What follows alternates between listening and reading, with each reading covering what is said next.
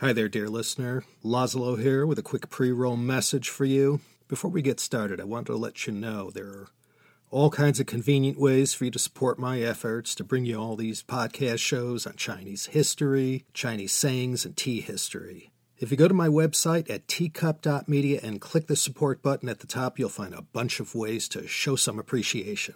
There's Patreon, where you can get early access to new episodes, exclusive content, and an invite to the Teacup Media Discord channel, and more. CHP Premium, that also has early access, exclusive episodes, and ad free versions of the entire CHP back catalog. Plus, there's several other ways to donate to the show as well. Check the episode show notes for a link to that very page. And my deepest thanks for listening and supporting me and my humble efforts. Welcome back, everyone, especially all of you who kept bugging me to revive this old show from 2016 2017 that only ran for three seasons, 30 episodes, and then pod faded away on the thin ice of a new day. Well, by popular demand, we're back. And to kick the new season off, here is one of the great ones from the Chengyu Pantheon, a mainstay that never fails to make it to the table of contents of any halfway decent Chinese idioms book. To draw legs on a snake. Hua She Tianzu. This one has a few good uses, and I always recommend it to people to keep this one packed away in their utility belt because on the street, this one, when used properly, really drives the point home. Hua She Tianzu. Let's look at these four characters. To hua is to draw. It's also a noun for a drawing, painting, or picture. A is a snake. Tian means to add or increase. And zu means your foot or leg, among other definitions. To draw a snake, add legs. Eh, this is one of those Chinese idioms that you could sort of guess which way it's going.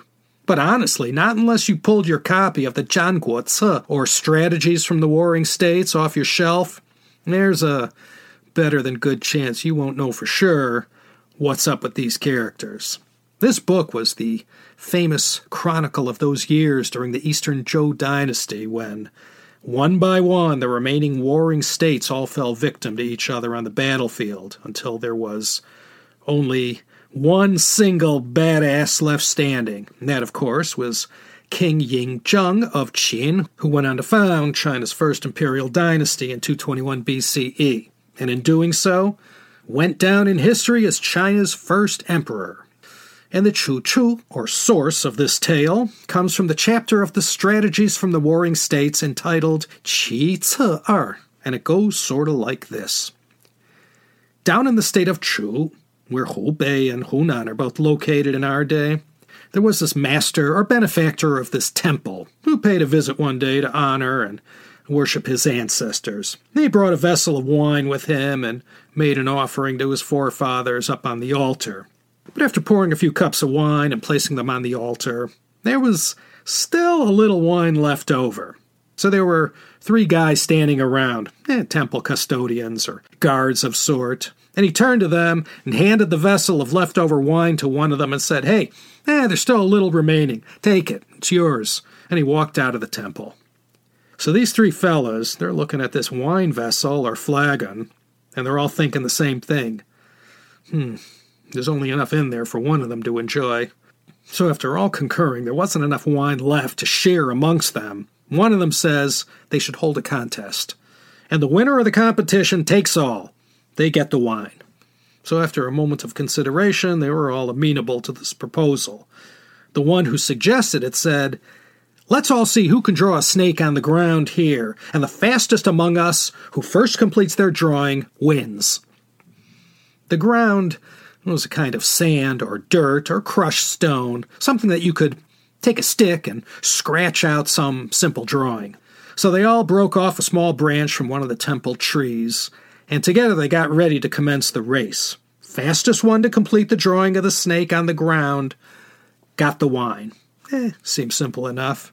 So they declared the start of the race, and they all began scratching that ground surface with their sticks and, as artistically as possible, tried to draw a snake.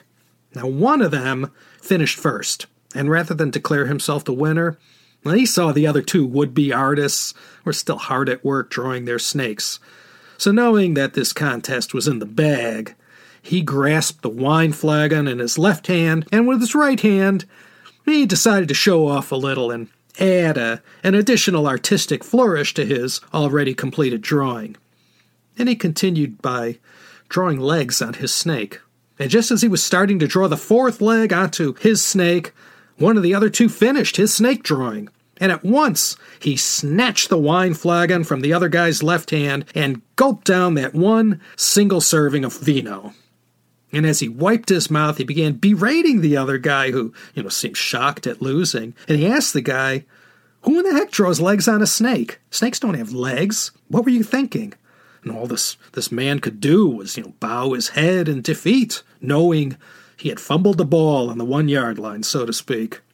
So, the moral to the story, the point made by the author who wrote this in the Zhanguo Ce, the Strategies from the Warring States, was that this temple custodian, by continuing to draw on an already seemingly perfect work of art, created something redundant and useless that, in a way, took away from the otherwise already quite sufficient piece of artwork that he had drawn.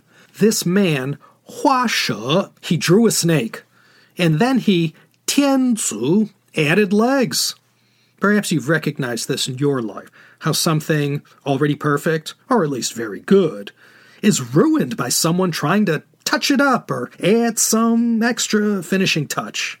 In the process of going beyond the main point, some people will inadvertently, in their attempt to sweeten up their work, produce unnecessary extra stuff that ends up diminishing the point. By insisting to add a finishing touch, well, it ends up distracting someone beholding it, whether it's some literary work, or a work of art, an architectural design, a costume, or lovely ensemble, or even a special meal you cooked up. Sometimes when you or someone hua she tianzu adds legs to a snake, well, you did something that afterwards was not only unnecessary or redundant, in the end, it completely took away from the main point you tried to make. Maybe you've looked at some architectural wonder, some new building in your city, if you live in the city, and there's some, whatever, a sign or lighting or some adornment, and what was otherwise a beauty to behold, now it had this extra touch that well, you can't take your eyes off of it in a bad way, and you can't appreciate the building in a way you might have had these legs not been drawn onto this snake the intended outcome is diminished to one degree or another.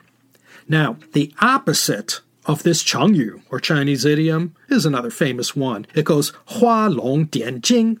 Someone hua or draws a long, a dragon, and Dian Jing adds pupils to the dragon's eyes. And just by adding this finishing touch, they completely bring this artistic endeavor to life, as opposed to adding legs to a snake, which takes away from what the intended outcome was supposed to be.